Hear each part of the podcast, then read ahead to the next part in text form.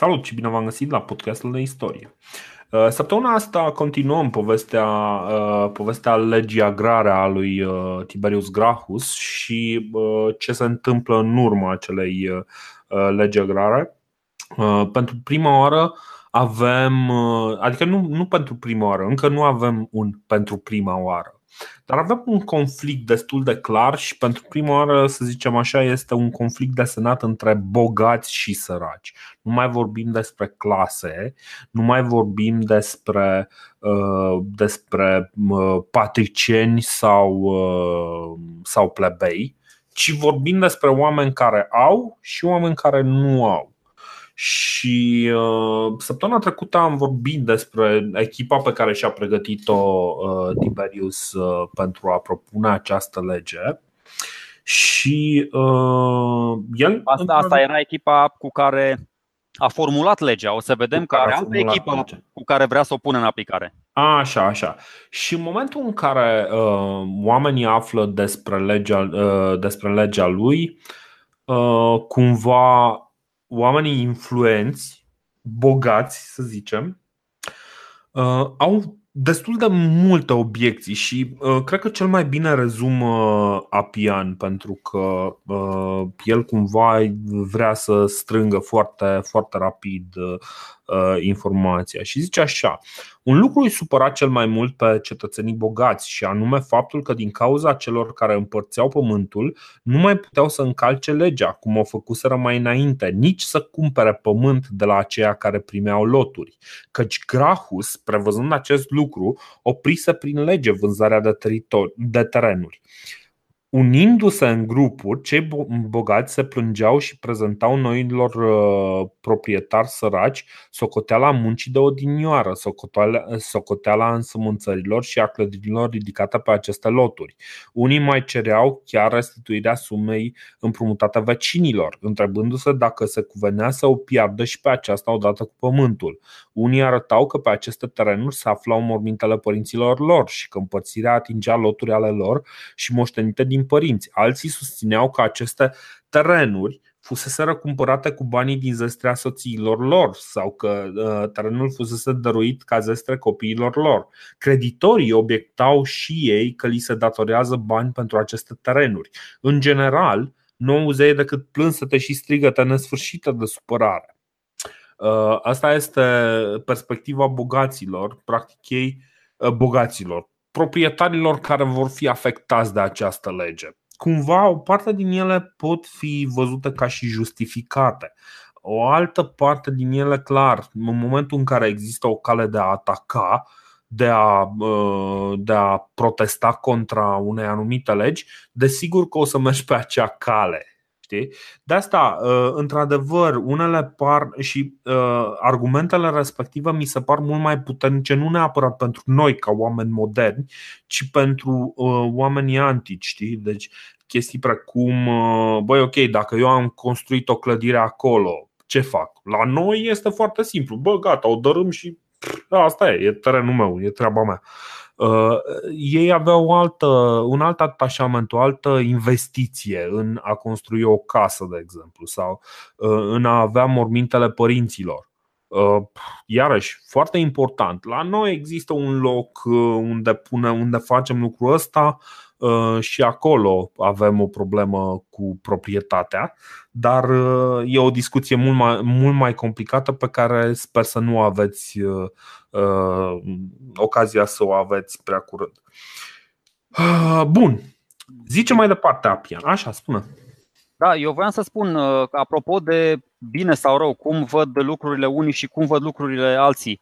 Tiberius Gracchus a fost convins tot timpul, tot timpul că el face un lucru bun. Uh, a fost ales cu purale, da, prima oară uh, când a candidat ca tribun al plebei, oamenii și-au pus speranță în el. Unii foarte mulți scriau pe ziduri, pe monumente: vrem pământurile înapoi, ajută-ne să se facă dreptate, luptă pentru pământurile noastre. Omul vedea o exaltare din asta din partea populației, care era foarte, foarte veselă, foarte fericită, și ăștia fiind mult mai mulți, el credea că, bă, ok, toată lumea e așa, adică mi se pare inacceptabil să fie treizeci, trei sute de senatori care să se opună. Încă mai erau trei sute până la Sulla, după aia au ajuns să fie șase sute. Dar trei sute de senatori să vină împotriva celor treizeci și cinci de, de triburi care ajunseseră să aibă mii de oameni, na, lui se părea corect și natural ce, ce face. Da, în plus, pentru că el până la urmă reprezenta plebea. Și uh, o să vorbim un pic, deci după ce o să mai citesc așa, o să explic un pic cam care e diferența între plebe urbană uh, și plebea, plebea de sat, să zicem așa. uh, Dar și cei săraci, la rândul lor, se tânguiau că din belșugul de mai înainte sunt aduși în starea uh, de cea mai cumplită sărăcie, din care pricină nu mai pot avea copii, deoarece nu sunt în stare să-i crească. Ei înșirau expedițiile militare pe care le întreprinseseră pentru a pune stăpânirea pe acest pământ și erau mâniați la gândul că vor fi lipsiți de bunurile obștești. Totodată se ridicau împotriva celora care, în loc de oameni de condiție liberă, cetățeni și ostași, preferau să țină în serviciul lor sclavi, întotdeauna necredincioși și dușmănoși și, în această cauză, inutilizabili pentru serviciul militar. În timp ce se uh, jeleau și se învinuiau unii pe ceilalți, so- sosi la Roma o altă mulțime de oameni cuprinși de temeri asemănătoare și care stăpâneau pământ în colonii, municipii sau aiurea. Ei s-au alăturat uneia uh, dintre cele două părți dezbinate. Încrezătorii în numărul lor mare se înverșunau și, ațățându-se unii împotriva altora, așteptau ziua dezbaterii legii. Unii, fiindcă înțelegeau să nu se lasă cu niciun chip ca legea să intre în vigoare, ceilalți, fiindcă voiau cu orice preț să fie votată.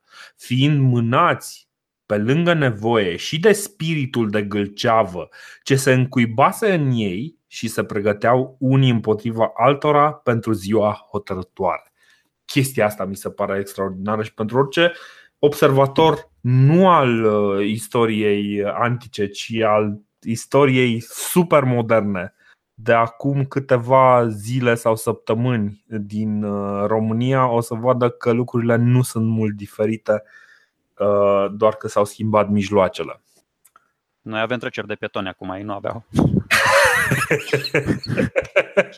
Da, bă, ca și referință, acum ceva vreme un mare protest democrat a fost să se blocheze trecerile de uh, pietoni de prin Brașov, dar și de prin București.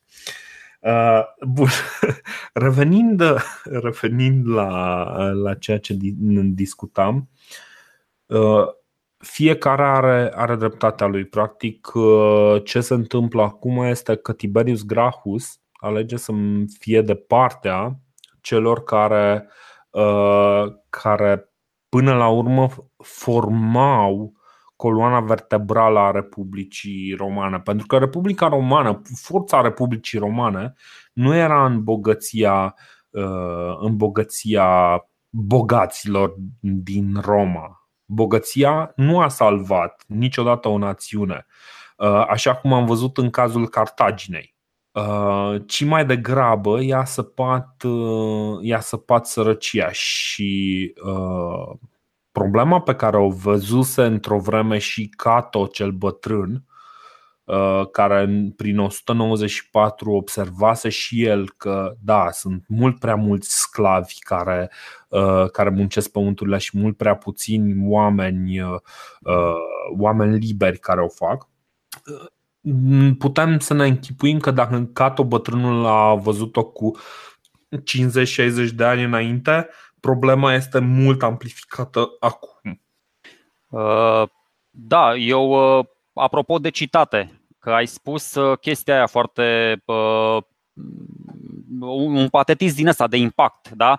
Tiberius, în căutarea suportului popular majoritar, dar și uh-huh. al susținerii senatului, a spus chestia aia cu fiarele din Italia, cu nu știu ce. Hai să-ți dau un citat din, din Plutarh, care tot așa o să vedem cum se raportează el la oamenii care l-au ales, apropo de faptul că el e totuși un tribun al, al plebei. Da. Te explic după aceea și contextul, ca să nu ajungem prea în față. Da. Oricât de sacru și inviolabil ar fi un tribun, atunci când acesta greșește față de cetățeni, atâta vreme cât distruge puterea care îi oferă, care îi oferă lui putere, atunci, dacă este corect să fie făcut tribun de majoritatea voturilor triburilor, atunci trebuie să fie și mai corect să fie revocat din această funcție pe baza acelorași voturi. Și din nou, nimic nu e sacru și inviolabil decât zeii și obiectele destinate acestora. Deci, apropo, și aici e o, o mică observație, o să vedem uh, că, tot așa, unii istorici îl acuză pe Tiberius că ar fi făcut o greșeală care i-a atras decăderea, alții spun că de fapt nu a făcut nicio greșeală și că totul s-a întâmplat ca la carte, legal, iar ceilalți tribuni, uite, încă o chestie foarte interesantă, eu am crezut că sunt doar doi tribuni, este el și încă unul, care dar erau exact, erau mult mai mulți tribuni și dintre cei zece doar unul putea să îi oprească din a trece această lege pe toți ceilalți, ceea ce s-a și întâmplat până la urmă. No. Până păi, la un moment dat. Păi hai să... Dacă, hai sunt, să... Da, dacă da, da, înseamnă că am ajuns deja acolo, da. Acest, da. Uh, acest discurs uh, Tiberius l-a spus uh, în fața Senatului pentru a se disculpa uh, pentru maziliile lui Octavius. Octavius era tot un tribun al plebei, mm-hmm. exact așa cum era și Tiberius, ales exact ca și el, uh, Care, despre care Appian spune că era omul senatorilor, dar Plutarh este puțin mai, mai nuanțat. El spune, bă, nu era băiat rău, era sobru, era discret, era chiar bun prieten și confident al lui Tiberius, dar a fost cumva forțat de mulți oameni influenți care își doreau ca legea să nu treacă. Pe și practic deși... același lucru zic ca amândoi. Oh, na, mă rog, da, de el, ok, a, da, atunci da, același lucru, dar cu alte cuvinte, corect. Na. Și atunci... Tiberius, săracul, tot a încercat să-l convingă pe ăsta, se, se răfuia, dar doar în argumente, în discursuri, în exemple. L-a implorat, i-a promis lui Octavius că îi plătește el despăgubirea corespunzătoare terenurile sale, da? Așa cum era, uh-huh. apropo. Deci, inițial el a venit cu o lege agrară uh, mai favorabilă, uh, prin care bogații erau chiar despăgubiți pentru excedentul după cei cinci sute de iugerum. Ăia nu au fost de acord, după aceea a venit cu o lege un pic mai dură. Au spus, bă, ok, nu vreți să fiți despăgubiți? Atunci nu o să fiți despăgubiți și vă luăm și terenurile.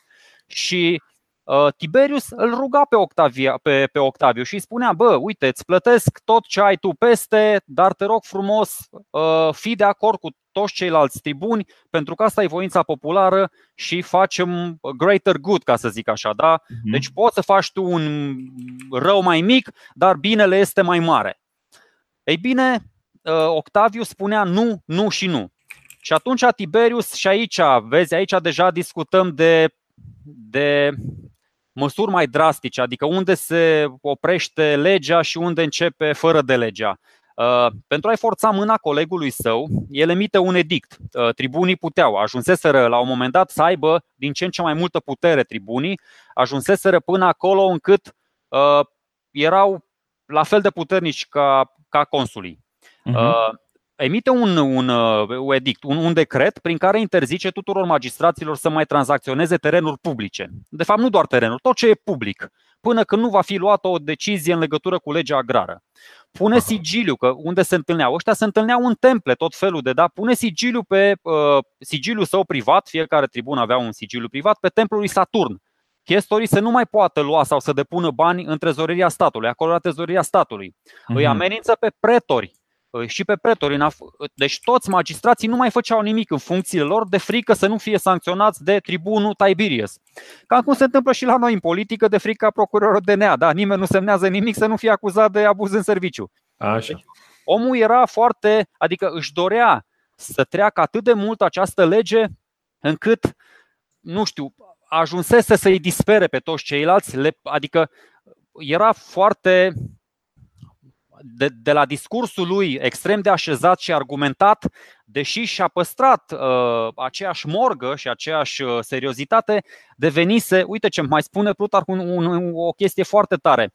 Uh, după ce se ducea în Senat și își apăra uh, foarte vehement și foarte corect uh, poziția și uh, legea, în așa fel încât nu mai urca nimeni după el în rostra, adică pe acel podium deasupra unde era auzit, deci erau toți dominați de discursul lui, oamenii mergeau spre forum spășit și umil, se referă acum la oamenii ceilalți, la uh, uh, apărătorii Așa. senatorilor și la bogați, dar în secret ei complotau împotriva vieții lui Tiberius și încercau să strângă o bandă de asasini care să-l elimine pe acesta. Așa că Tiberius, și toată lumea știe asta, purta mascată o sabie scurtă ca briganzii, sabie numită dolo. Așa spune Plutarh. Bă, o purta, n-o purta, nu știu ce făcea atunci, dar e clar că știu exact ziua când n-o purta.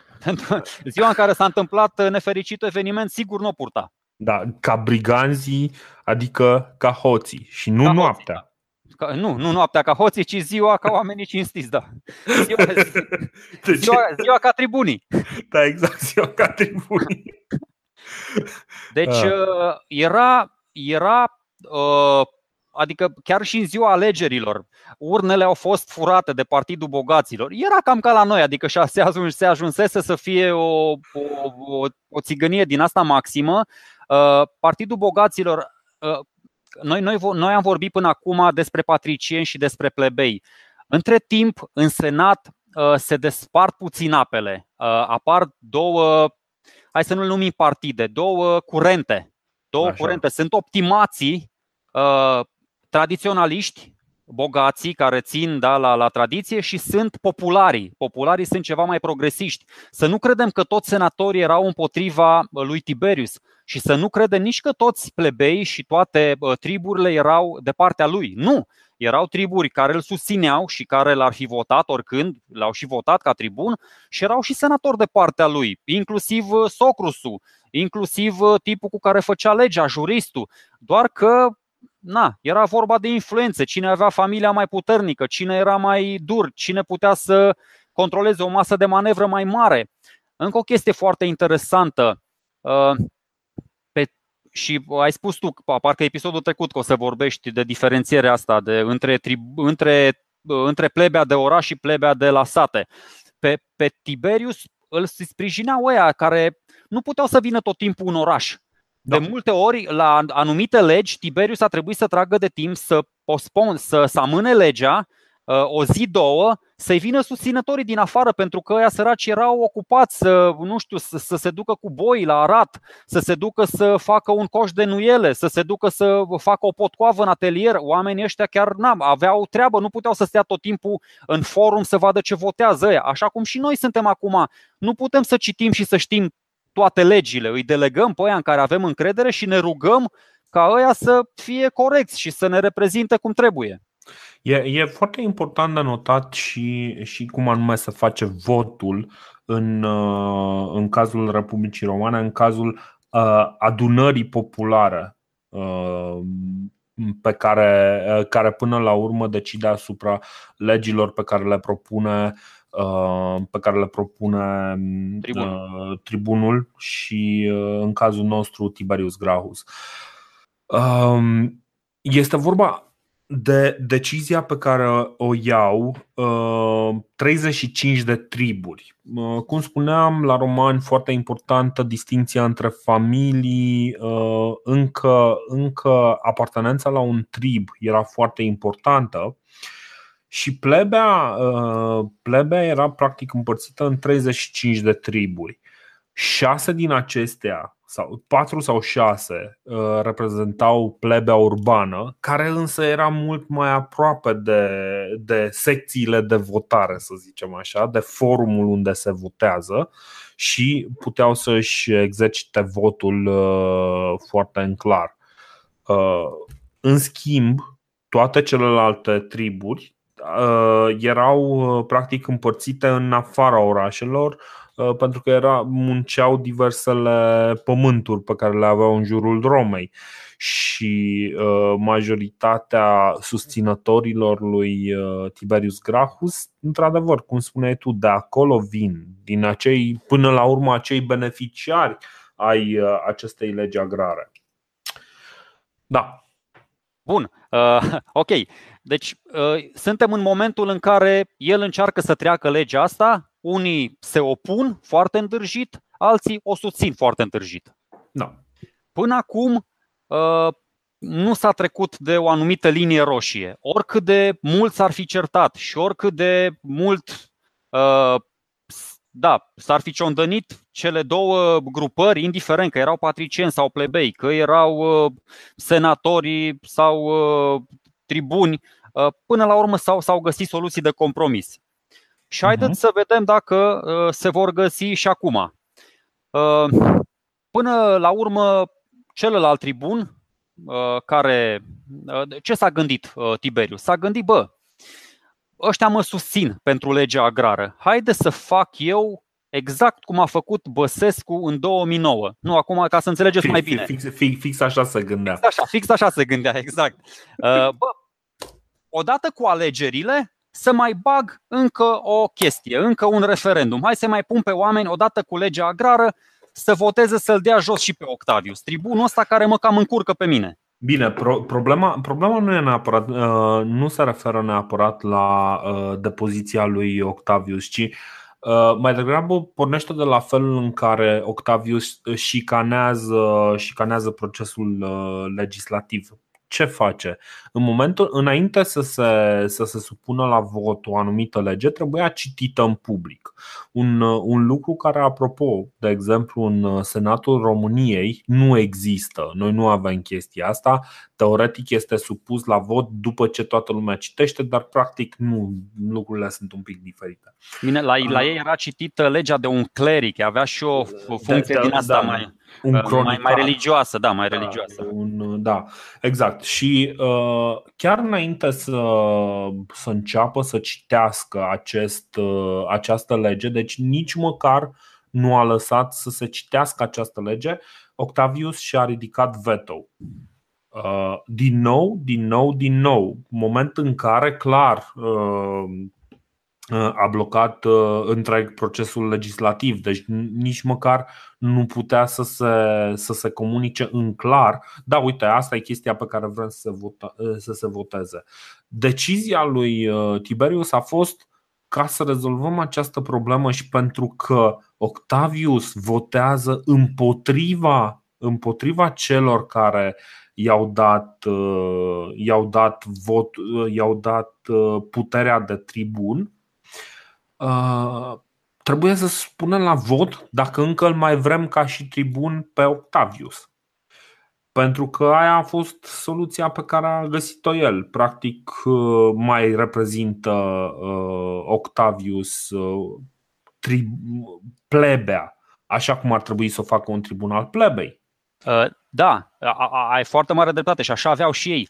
Problema e că nu mai exista un precedent. Până acum, până atunci, niciun tribun nu fusese demar- debarcat înainte de termen. Termenul exact. Pentru un tribunat era de un an și oamenii au zis, bă, într-un an ăsta nu o fi bolovan să, nu știu, să ia decizii împotriva noastră. Este clar, noi l-am pus acolo, el ne apără interesele. Dar Octavian, ăsta, Octavius, scuze, a fost, a fost debarcat până la urmă înainte de a-și termina mandatul de un an.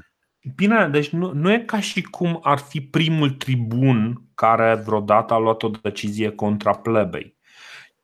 Pentru că la un moment dat chiar Cato, Cato cel bătrân observase că unii tribuni sunt, sunt de fapt unelte ale, ale nobililor. ale nobililor și ideea de nobil reprezintă un om care a avut în trecutul lui, în familia lui, pe cineva care a avut o funcție publică majoră precum consul sau dictator. Deci cumva și tribunii nu tot timpul reprezentau nevoile plebei și nu este primul, dar cumva În, în acea mos maiorum, în acea legea bunului simț, era trecut că da, lucrurile astea trec întâi, adică așa ceva nu se face, așa ceva nu, nu este, nu, nu e cum se cade. Bun, apropo de uh, acest conflict, bă, oricât de mult s-ar fi uh, contrat ei, uh, vreau să pun accentul pe un gest de onoare, din nou. Deci ăștia votau, votau și ca să fie debarcat Octavius, trebuiau să voteze jumătate plus unu, adică din treizeci și cinci trebuiau să voteze șaptesprezece plus unu triburi. Da. Înainte, nu știu, la al cincisprezecelea, la al șaisprezecelea trib, s-a oprit Tiberius și i-a spus, bă, nu te lăsa dezonorat de vot, poți să renunți oricând din propria inițiativă și o să spune că nu s-a întâmplat nimic. Poți să step down, te retragi, te duci în mijlocul mulțimii, în tăcere, uh, nu e nicio nu, problemă. De, de nu vin... neapărat să se retragă, doar să-și retragă veto-ul. Să-și, să-și retragă veto-ul, da. Și uh, n-a vrut. Octavius a stat, s-a gândit puțin, uh, a fost marcat de discursul lui, lui Tiberius, dar a decis să riște și a zis, bă, lasă, ia, votați voi încolo, că cine știe, poate ceilalți votează cu mine. Ei bine, a riscat și a pierdut și astfel plebeii l-au, l-au debarcat. Dar nu Tiberius, da? Tiberius a propus chestia asta, dar până la urmă ceilalți au votat și l-au debarcat da, pe Octavius. Da, triburile. triburile. Și atunci, după ce l-a, l-au debarcat, este clar că legea agrară a trecut foarte, foarte ușor. Da, foarte important iarăși, deci am pomenit de mos maiorum, care clar era o lege a bunului simț nescrisă și care în niciun caz nu, nu ar fi lăsat o astfel de atingere adusă unui, uh, unui tribun. Uh, tot aceeași colecție de bun simț spunea că o astfel de lege trebuie întâi aprobată de senat. Însă uh, și aici vine cumva șocul. Mie mi se pare un șoc fals pe care l-au uh, oamenii mai înstăriți din, uh, din Roma. Dar uh, aici vine șocul lor, faptul că se dezbară de aceste tradiții și trece direct peste, peste niște taburi de neînchipuit. Așa cum, de exemplu, după ce este demis Octavius, mulțimea aproape îl linșează, el scapă cu greu, unul din prietenii lui este puternic puternic afectat de, de linșajul acela al mulțimii. Octavius Pleacă, pleacă destul de bine destul de bine bătut de către, de către uh, oamenii prezenți acolo. Plutarch spune că ar fi fost chiar ucis, nu doar linșat de mulțime, dacă nu ar fi protejat de, de oamenii de încredere lui Tiberius, care da, totuși da. a ținut la el și a vrut na, să nu fie moarte de om acolo. Da, da, exact, exact, exact. Rezultatul însă este că Lex Agraria trece. Lex Agraria trece și uh, acum au o lege. Trece fără acordul Senatului. Trece fără acordul Senatului. Și asta cumva în, în contra... În, într-un fel e o chestie pe care nici Gracchus nu și-a dorit-o, să treacă Să treacă această lege, această idee fără, fără sprijinul Senatului. Pentru că nu și-a dorit, nu și-a dorit. El s-a dus de mai multe ori în Senat și a încercat să, să își prezinte cât mai bine și să-i convingă pe senator, fiind ferm convins că e o lege bună și pe care senatorii ar trebui să o voteze cu inima deschisă. Uh-huh, uh-huh. Uh, ce se întâmplă este că într-adevăr începe... începe să se aplice această lege. Sunt numiți trei oameni care să supravegheze acest proces. Acești oameni, printre ei parcă este și fratele lui Tiberius Gracchus, Gaius, da, frățiorul lui mai mic, care atunci nu se afla în Roma, da. Dar a fost numit în, în comisia asta. Și socrusul, da, tatăl nevestei, evident, da. și el, și el. Că, na, cumva a vrut să se asigure că se, uh, na, da, nu știu, fiind, adică având experiența asta cu Senatul, care l-a tot dus de nas pe Tiberius, i-a spus, bă, lasă, adu legea la noi și noi ne ocupăm de ea, au tot lălăit-o și având ultima soluție să, să supună uh, debarcarea lui Octavius, a zis, bă, nu mai, nu mai las pe nimeni, fac toate chestiile cu mâna mea, eu supraveghez. Deci asta era o comisie de supraveghere pentru distribuirea terenurilor. Pentru că am mai văzut, a mai fost o lege înainte uh, care tot așa, bă, s-a dat legea, este în funcțiune, dar nu s-a aplicat. Și atunci ce folos? Putea să fie și legea asta, legea agrară a lui Tiberius, să fie adoptată, să fie așa și să nu se aplice. Și atunci omul a zis, bă, vreau să se aplice. Da, exact, exact. Asta e foarte important. Și e într-adevăr un mare triumf. Spune, spune Appian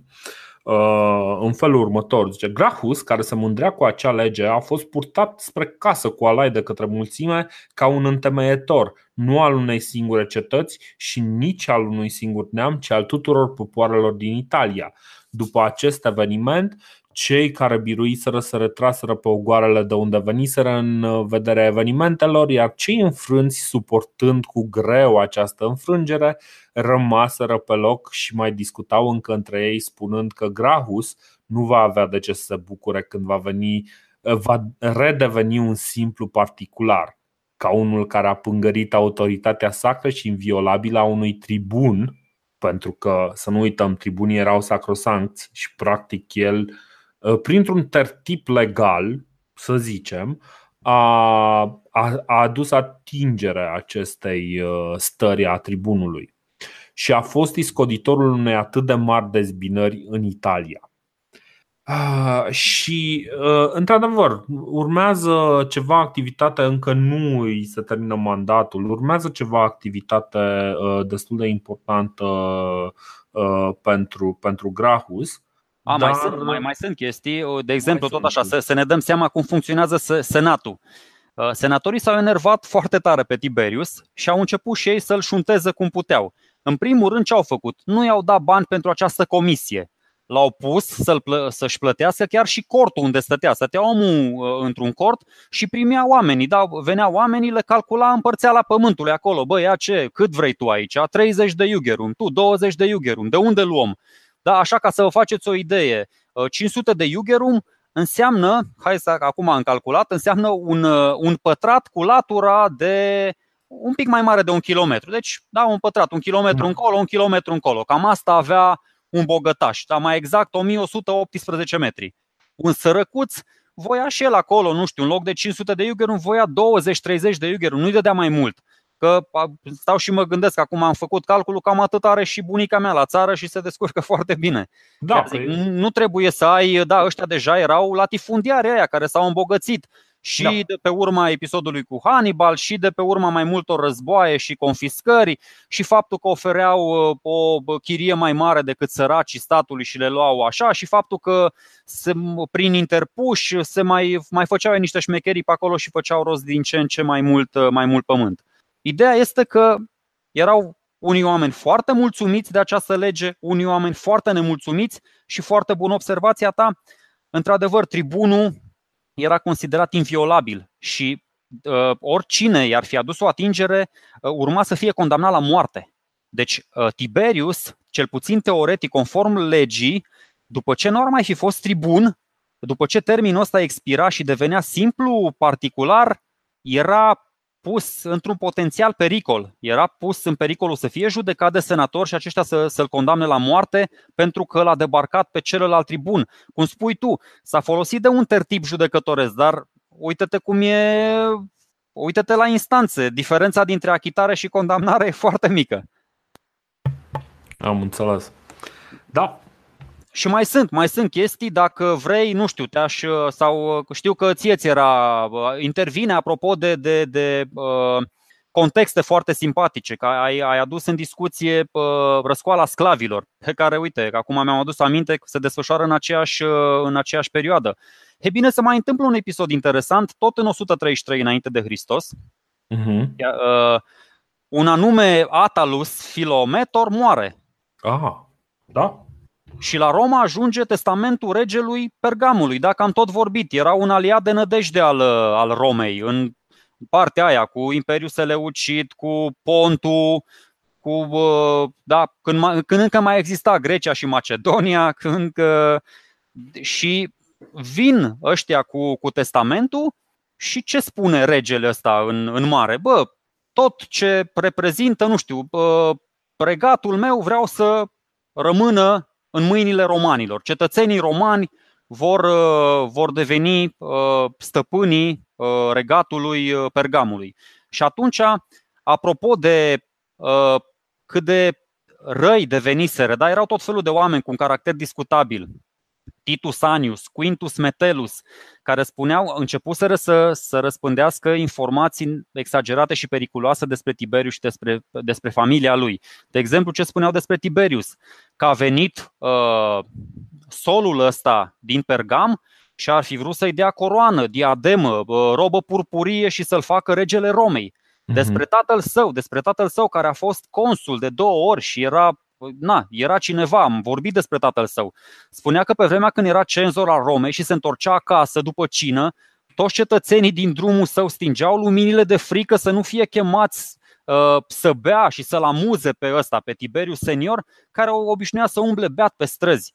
Deci hmm. lucrurile, lucrurile depășiseră nivelul bunului simț. Era o bătălie din asta la baionetă. Fiecare spunea despre celălalt minciuni cât mai mari, în așa fel încât opinia, să câștige opinia publică, cât mai mult opinie publică. Da. Deci exista, exista manipulare și pe vremea aia, doar că na, nu se făcea prin, prin mass media și pe Facebook, se făcea așa, din gură în gură și, da, de, la tri- exact. și de la tribună. Uh, da, într-adevăr.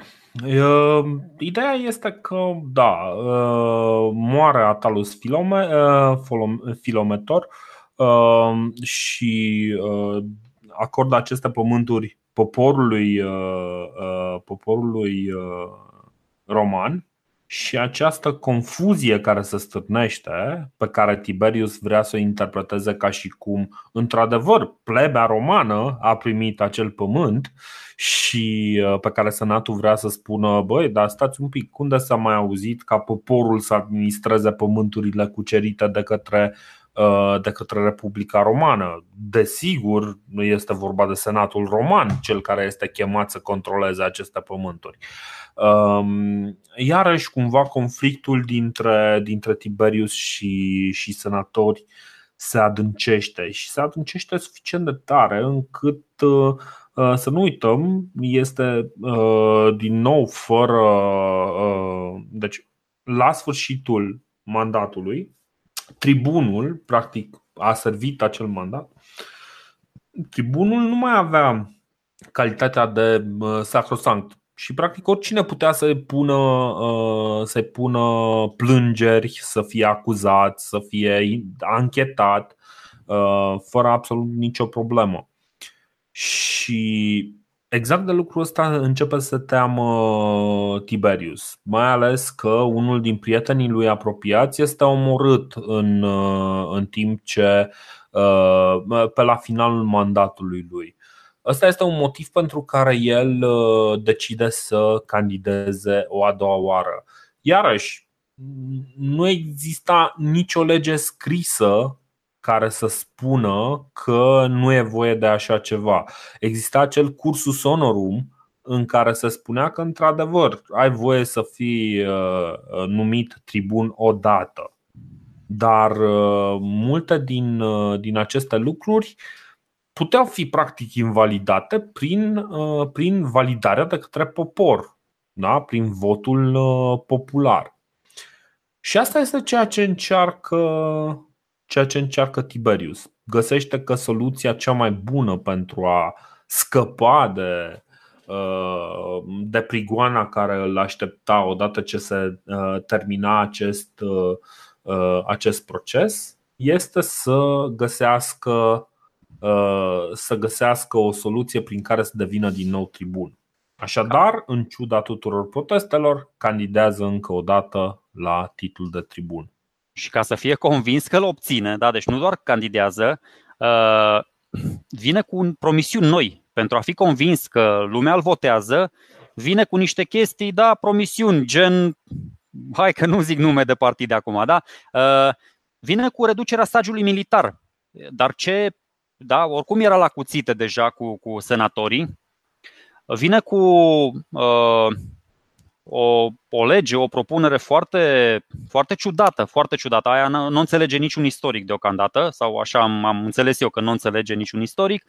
O oferă dreptul cetățenilor să nu mai recunoască uh, senatul ca instanță de drept. Adică dacă ești nemulțumit în primă instanță de decizia pe care ți-o oferă un senator, uh, te duci, îi mai adaugă pe cavaleri, o nouă clasă întemeiată, da, pe criterii de natură economică, nu pe criteriul originii etnice în Republica Romană, și te duci la ăia și ăia îți dau, da, sunt cu dreptatea, ei devin uh, dreptatea, uh, talgerele și legați la ochi îți, da, îți, îți dau o sentință. Da, a, a, ascensiunea în, în tagma cavalerilor sau ecvestrienilor era făcută exclusiv pe criteriul bonității financiare.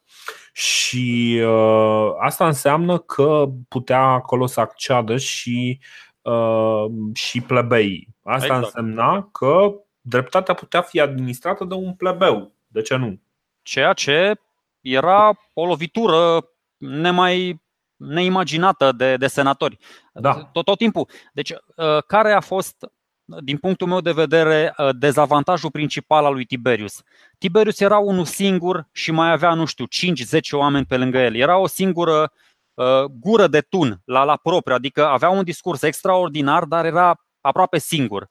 În schimb, din trei sute de senatori, vreo două sute două sute cincizeci în fiecare zi, deci două sute cincizeci propovăduiau pe, prin, pe tarlalele lor, pe latifundile lor, la casele lor, în familiile lor foarte importante, propovăduiau împotriva lui Tiberius. Și atunci este clar că influența lor a fost mai mare în timp decât a lui Tiberius, care era, era singur și cumva el îi afecta sau îi...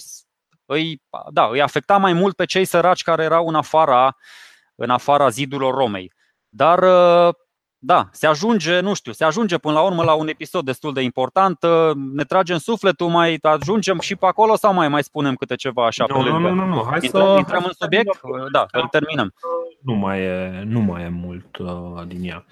Uh, practic ce ce se întâmplă este că votarea are loc vara. Și vara, dacă la noi problema este că spiritul revoluționar ia o pauză pentru că lumea pleacă la mare sau la grătare, în cazul ăsta spiritul revoluționar ia o pauză pentru că oamenii sunt foarte ocupați să, să se ocupe de pământuri, să se ocupe cu agricultura. Și din nou, majoritatea votanților erau muncitori, oameni care trebuiau să muncească pământurile. Ăsta este motivul pentru care în, în prima seară nu reușește să fie ales, dar pentru că el ca și tribun asigura siguranța și în respectarea legilor în alegerea respectivei, respectivilor noi tribuni, reușește Reușește cumva, deci unul din, din tribunii aleși își refuză rolul și uh, îi dă ocazia practic să candideze din nou a doua zi, timp în care el își trimite toți prietenii și să-i mobilizeze ca, uh, uh, ca Păi ce interesant, ca Dragnea trimite, îi mobilizează deci, pe oameni să voteze. Deci s-a dus, s-a dus cu copilașul lui, s-a dus cu copilașul lui Camilogu, s-a dus și a spus: bă, vă rog, votați-mă că uite, chiar și viața mi este în pericol și dacă nu mă votați, fără voi sunt un nimeni și eu pentru voi am luptat și toată viața mea atârnă de noi, de, de, de voi. Deci cumva omul a fost super, super patetic, s-a rugat de oamenii ăștia care l-au votat odată, cărora, pentru care s-a și luptat el, da, legea agrară, uh-huh. doar el știe cât de mult s-a luptat cu, cu Senatul să, să treacă. Și s-a rugat, da, i-a, le-a zis oamenilor: bă, votați-mă că asta e, sunt al vostru și voi sunteți, da, ai mei. Uh-huh. Și deși, din nou, din nou încep cu tradiția și cu o grămadă de, de premoniții, a doua seară a avut o felul de vise, corbi care se luptau pe acoperiș, păsări care nu voiau să iasă din cușcă, mă rog, s-a împiedicat de prag și s-a lovit, da?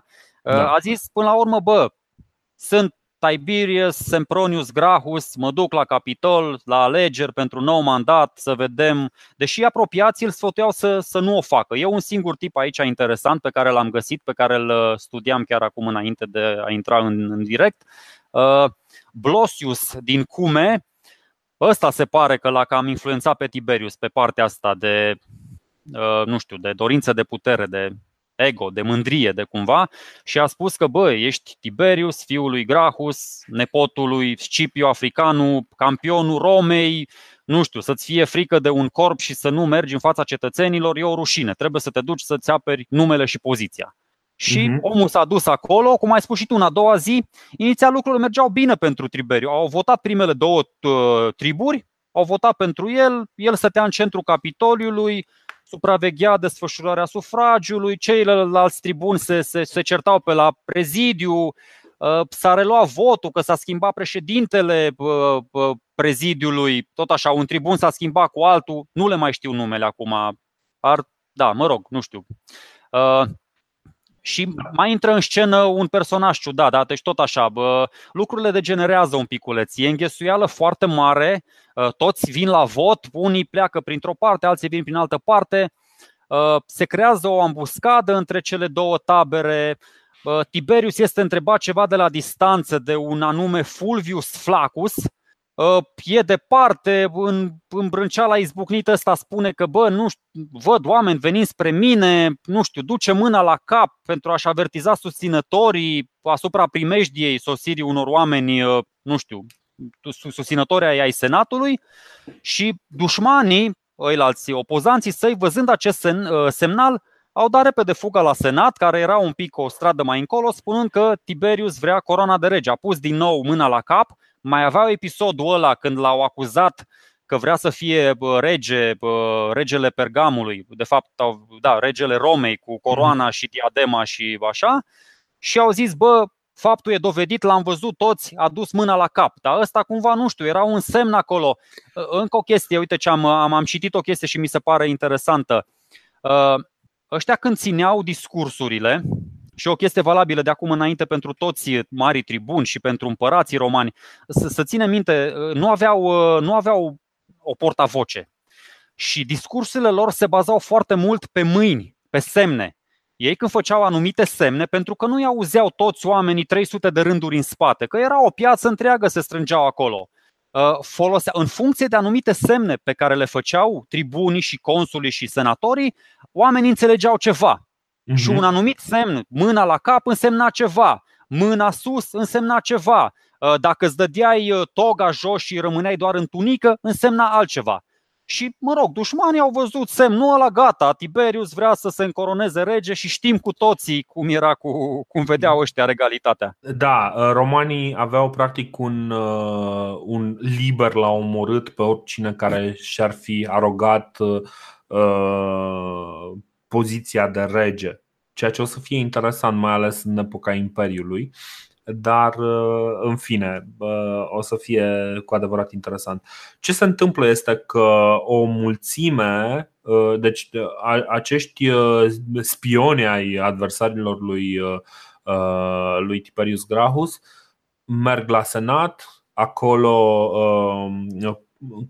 Cornelius Scipio Nasica, care este pontif, pontiful, cum îi zice, Pontifex Maximus, Pontifex Maximus, așa.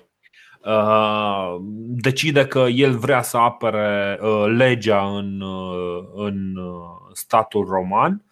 Bine, el cumva ajutat și de o, un conflict între familii, între familia lui și, și familia lui Gracchus, despre care nu o să vorbim. El era văr, paradoxal, era văr cu Tiberius Gracchus, era, dar a ajuns era principalul său adversar din Senat. Da, da. A devenit principalul lui adversar.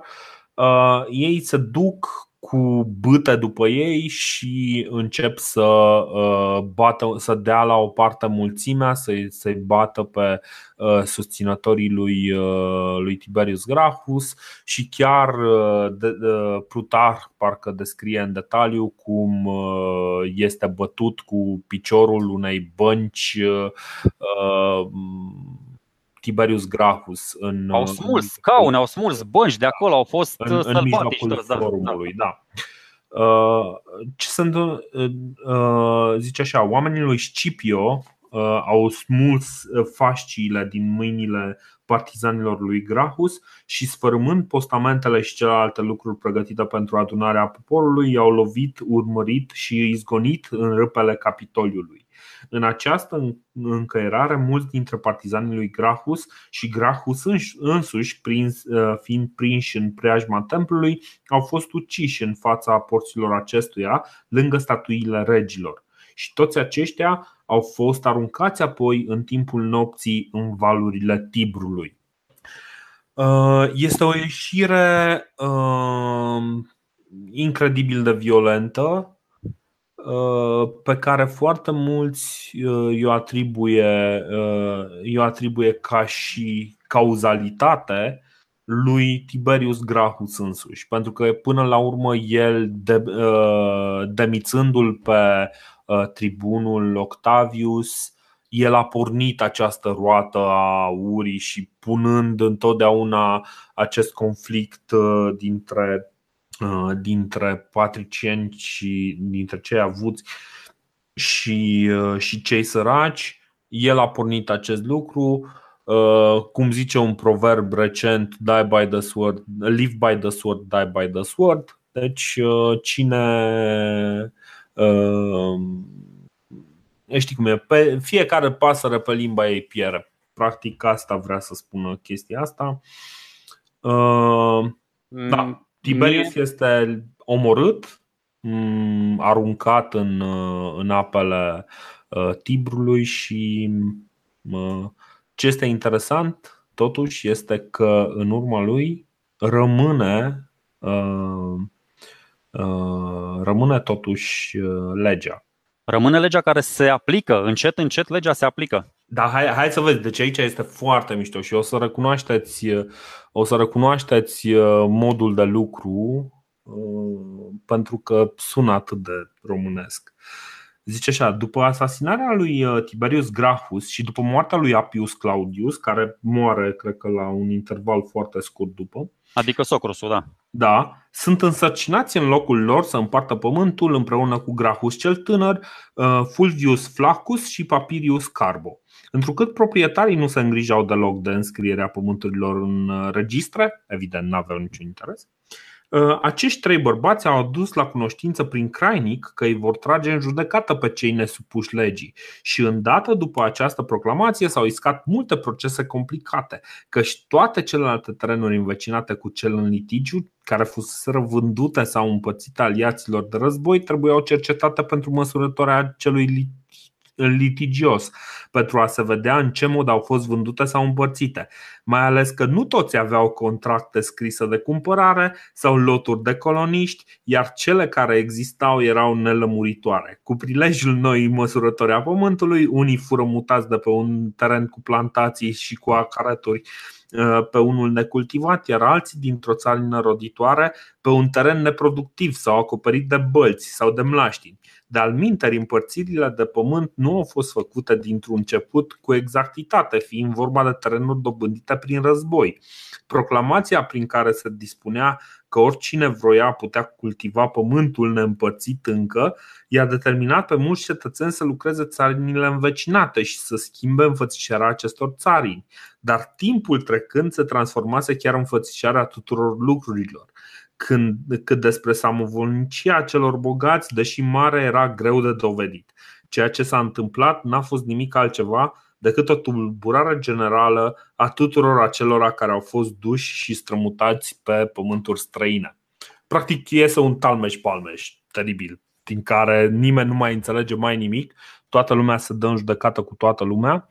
Și ăsta este, ăsta este punctul în care se întoarce Scipio, uh, Scipio Emilianus, uh, din uh, distrugătorul Cartaginei, uh, se întoarce după o campanie plină de succes în Numantia și toată lumea îl înjură, pentru că el practic este dintre aia bogați. uh, Scipio, la, la uzul morții lui Tiberius Gracchus, și asta n-am înțeles, să recunosc, spune așa: So perish also all others who on such wickedness venture.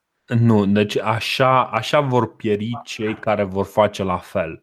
Este un citat din Homer, exact. Se referă la faptul, e practic ceea ce se spune și în legătură cu cei care vor să-și aroge titlul de rege.